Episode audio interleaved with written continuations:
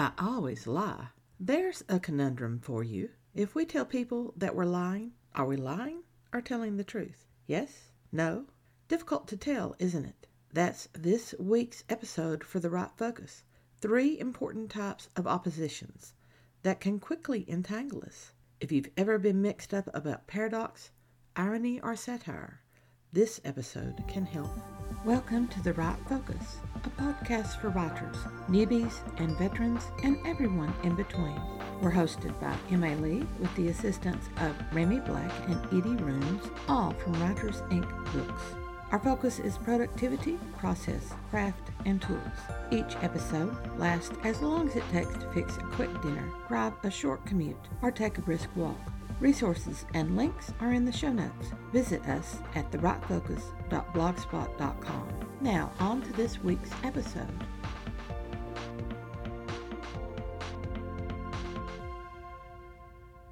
The world is built on opposites. Remember these? On, off, up, down, good, evil, sun, moon, straight, curved, premeditated, spontaneous. We notice the expected opposites stop, drive, smile, frown, order, free choice. The three most difficult types of opposites to have in our writing are paradox, irony, and satire. These are sometimes taught as if they are an arcane secret language. The thing to remember is we spot these easily without needing to know the literary terms. We're using the literary terms now so you can begin to craft these into your story. Remember last week's lesson from Somerset Maugham's quotation? Only a mediocre writer is always at his best. Our goal is to keep improving. The more we understand paradox, irony, and satire, and practice them in our own writing, the more we will overcome mediocrity. Paradox. Para for contrary to, dox for opinion. A paradox is a contradiction that also presents a truth. It carries the meaning beyond established thought. Society thinks one way. With the paradox, we open windows and doors to admit contrasting thoughts that are true. I started with the classic example I always lie. The lie is a lie. How can a lie tell the truth yet still be a lie? It twists and turns. Even as we see the impossibility of the statement, we also see its truth, and that makes it a paradox. Sometimes the paradox will give us a chuckle, as in this quote from Oscar Wilde I can resist anything but temptation. And George Bernard Shaw What a pity that youth must be wasted on the young. In Holy Sonnet 10, John Donne's last proclamation is a paradox. One short sleep pass, we wake eternally, and death shall be no more. Death, thou shalt die.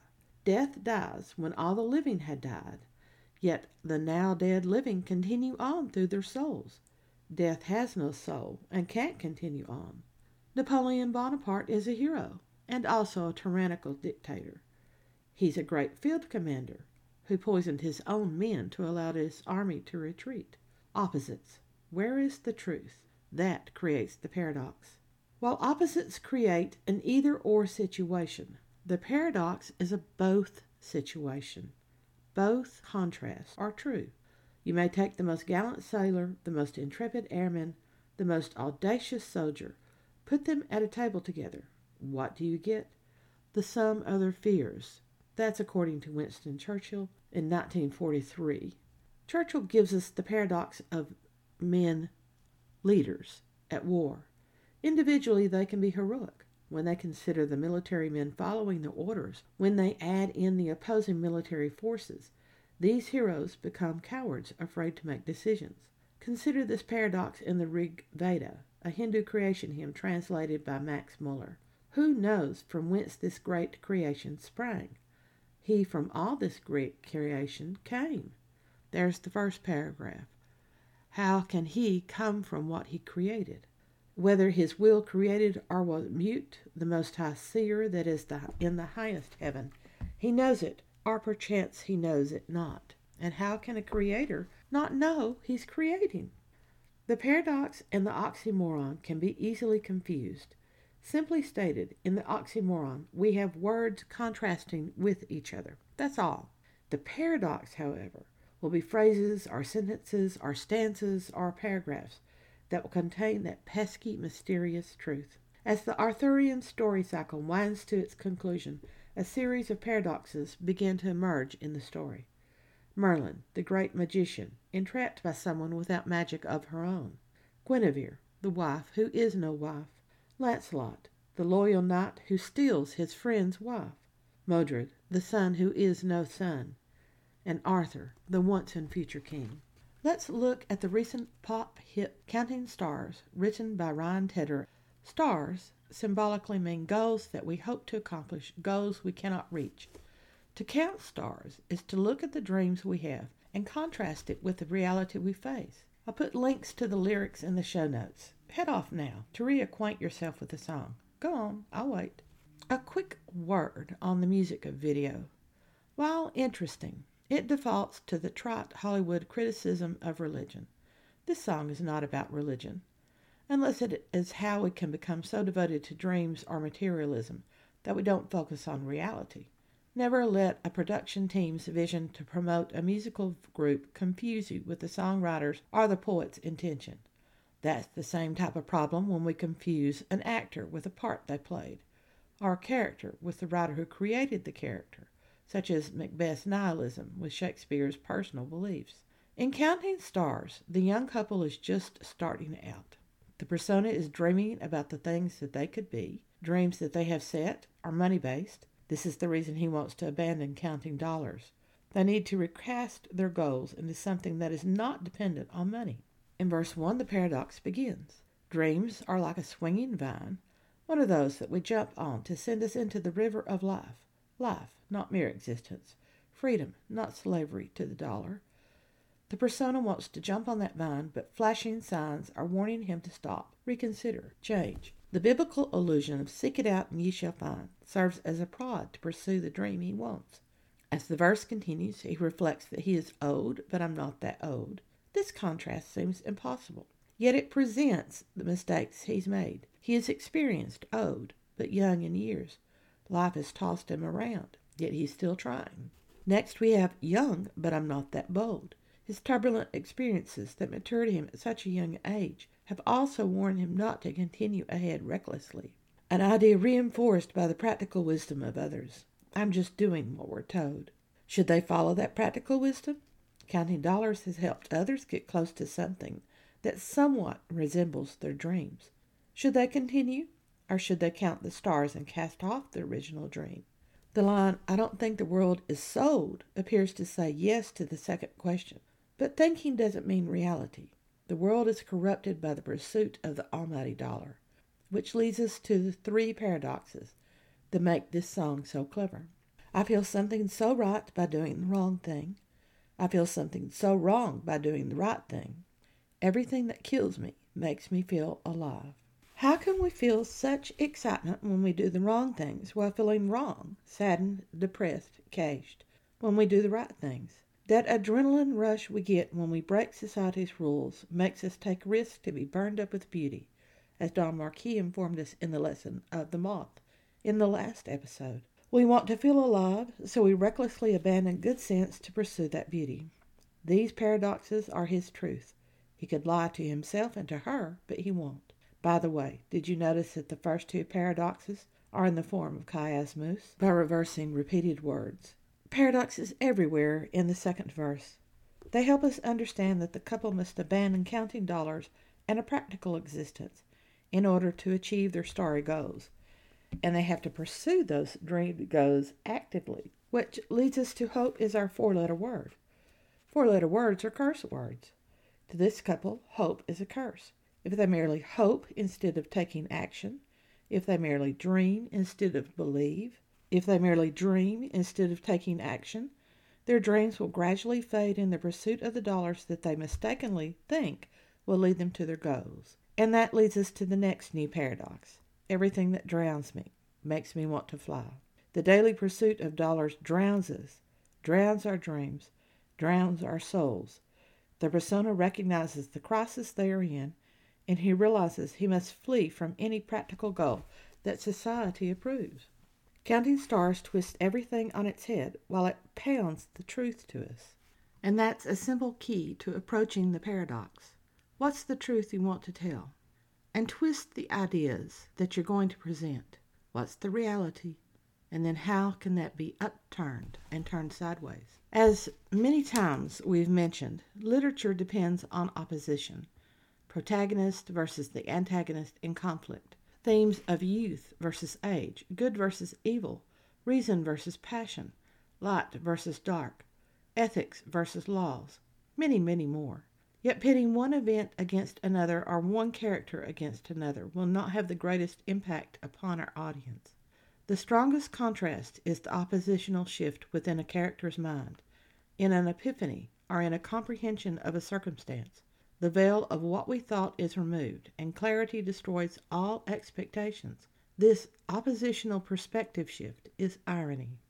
In its simplest definition, irony is the difference between what is expected and what actually occurs. That's the key when you're writing. Here's the expected reality. Here's everything twisted about. It's the twist at the end of the story. The word comes from the ancient Greek word eiron, which means dissembler or deceiver. In other words, someone who lies. Comedy is highly dependent upon irony when it's not based on raunchiness. James Thurber is a master of the ironic tale, and his ironic fairy tales are excellent examples. In Little Red Riding Hood, when the wolf threatens Red, she doesn't depend on the woodsman to save her. She pulls out a pistol and shoots the wolf. We expected the story to present its usual conclusion. The irony gives us a different ending. Besides comedy with its unexpected revelation, we can look for irony in the revelation of sonnets.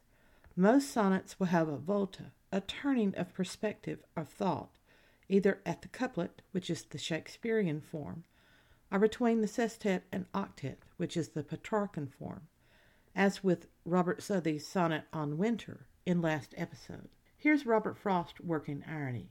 In Once by the Pacific, the shattered water made a misty din, great waves looking over others coming in, and thought of doing something to the shore that water never did to land before. The clouds were low and hairy in the skies, like locks blown forward in the gleam of eyes. You could not tell, and yet it looked as if the shore was lucky in being backed by cliff, the cliff in being backed by continent. It looked as if a night of dark intent was coming, and not only a night, an age. Someone had better be prepared for rage. There would be more than ocean water broken before God's last put out the light was spoken. We often view nature as benevolent. We feel betrayed by tornadoes and hurricanes, earthquakes and landslides. Nature is not benevolent, just as God, in a rage, is not benevolent. After all, he destroyed mankind in a flood, all but one family that was loyal to him. The volta at the ending couplet, with God's last put out the light, gives a surprising and unexpected announcement of whose rage would lead to land's destruction. Irony is often phrased as appearance versus reality. What we see and think will be is not what actually develops. We expect the ideal, reality crashes over any hope of the ideal. In Charles Dickens's Great Expectations, the protagonist Pip thinks that his money comes from an old rich woman who wants to help him. Instead, he learns that the old woman never intended to help him, just use him. The money actually comes from a convict that Pip helped only because he was afraid of the man. The convict thought Pip helped because he was a great hearted boy. Yet another irony. And at the very end of the story, after all is revealed, the money that meant so much is lost, sinking to the bottom of the bay. There are multiple additional ironies in the story. I won't go into them all. Irony comes in three forms, plus one more.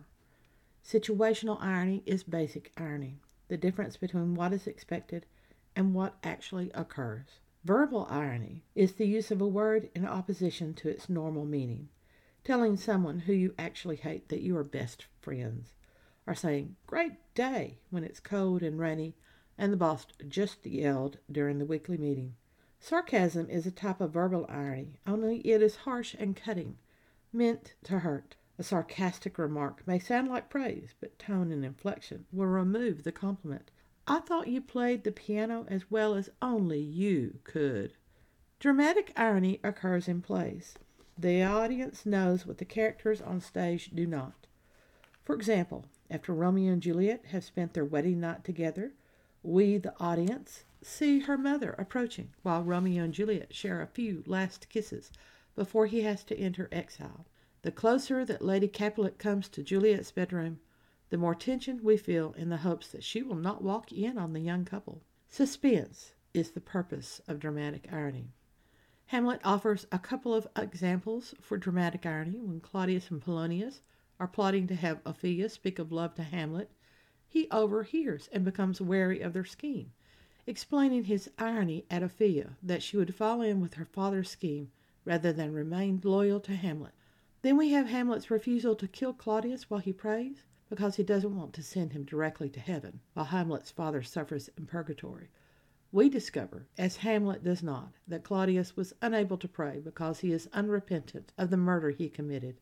The special kind of irony is cosmic irony, also called irony of fate. Cosmic irony is situational irony that is the result of fate, chance, the gods, or some other superhuman force or entity. The irony occurs because the situation leaves the person on a cleft stick in a damned if you do, damned if you don't situation. A Burnt Ship by John Donne presents this cosmic irony for the sailors. Here it is. Out of a fired ship, which by no way but drowning could be rescued from the flame, some men leaped forth, and ever as they came near the foe's ship, did the by their shot decay.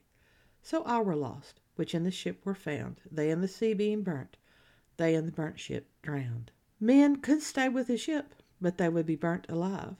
If they jumped overboard to avoid burning alive, then the enemy ship would shoot and kill them. Or they could die by actual fire or being fired upon. And even if they escaped the bullets or the flames, they would not escape drowning. No way to survive, so all were lost.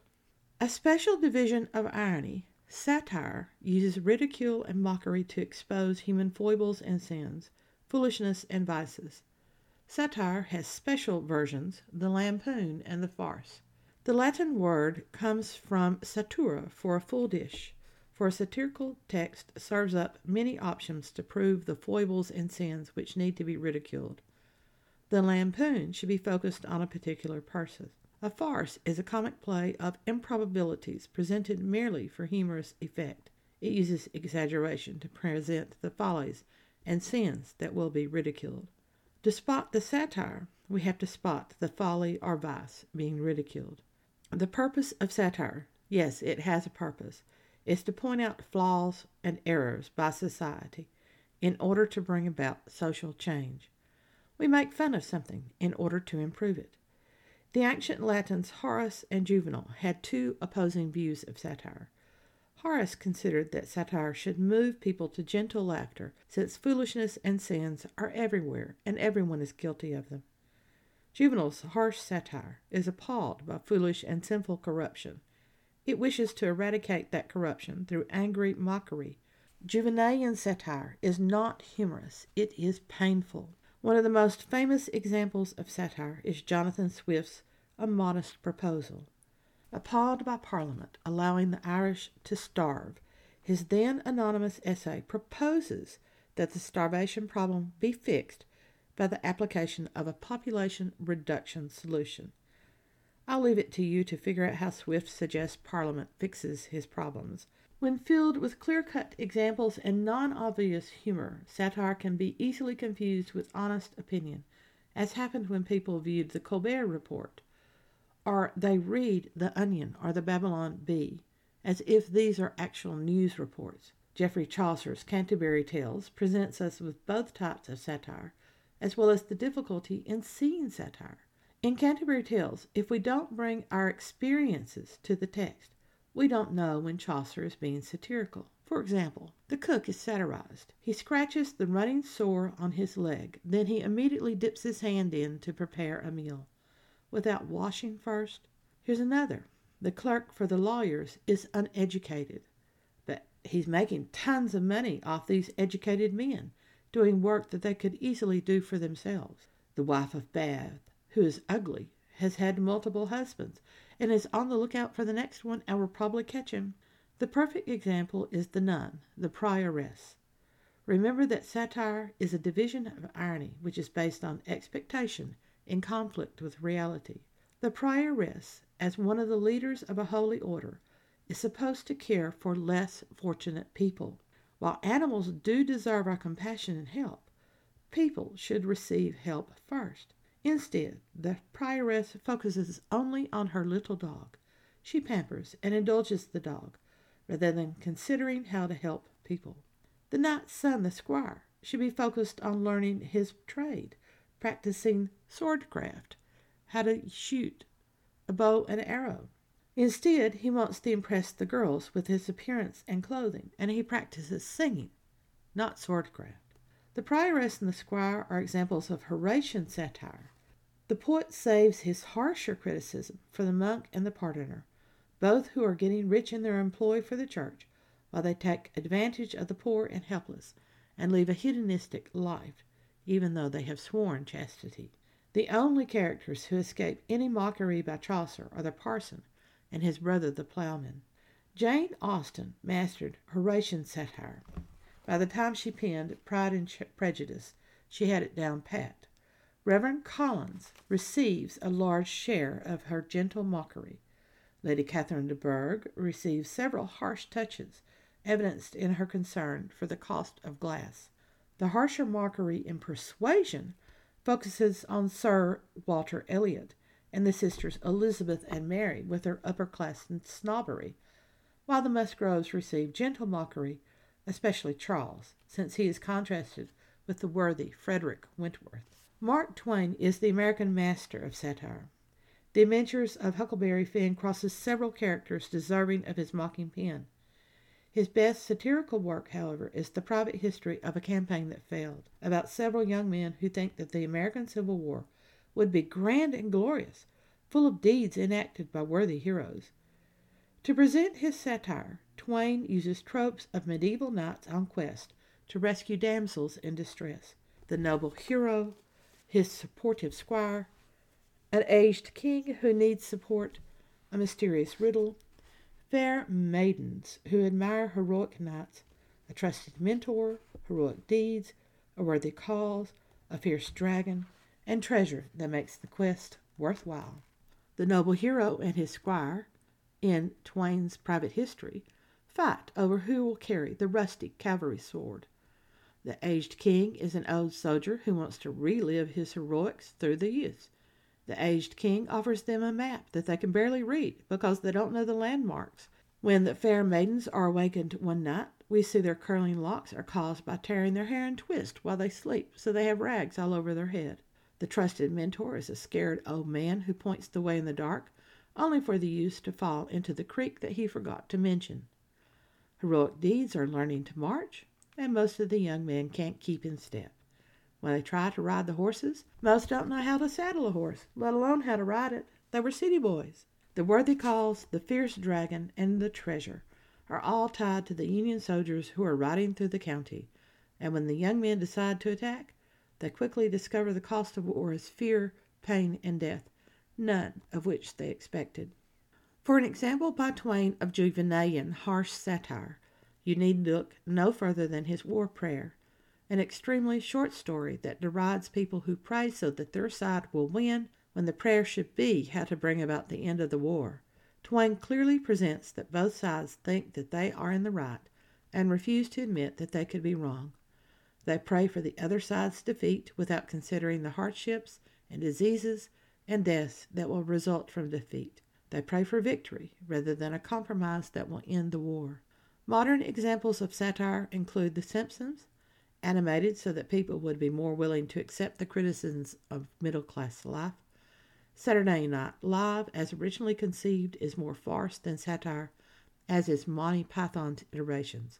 The first season of The Office offered cringeworthy satire of the business world.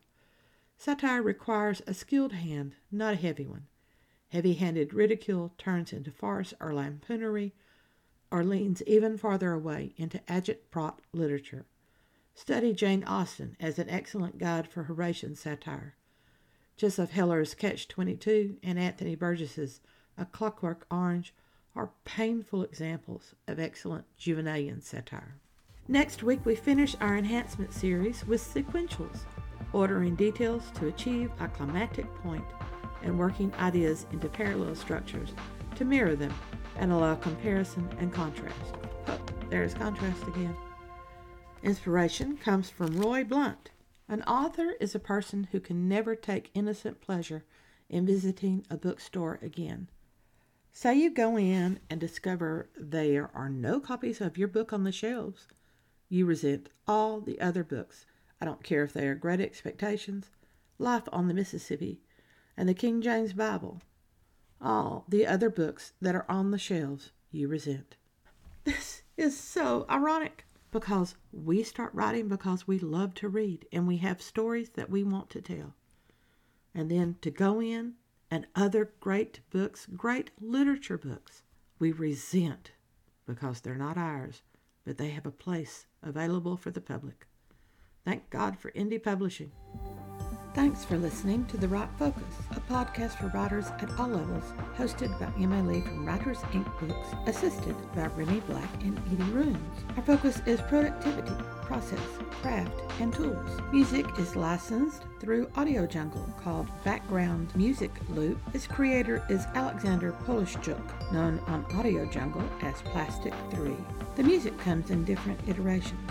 Show notes and resource links for this and other episodes can be found at thewritefocus.blogspot.com. Write to us at winkbooks at AOL.com when you have questions, comments, and speculations. We will try to answer you as quickly as possible. By the way, we will not mind your email address. That's rude. If you find value in our content, share with your writing friends or write a review. We're small beans here without the advertising budget of the big peeps, and you can make a difference. And whatever occurs, write on.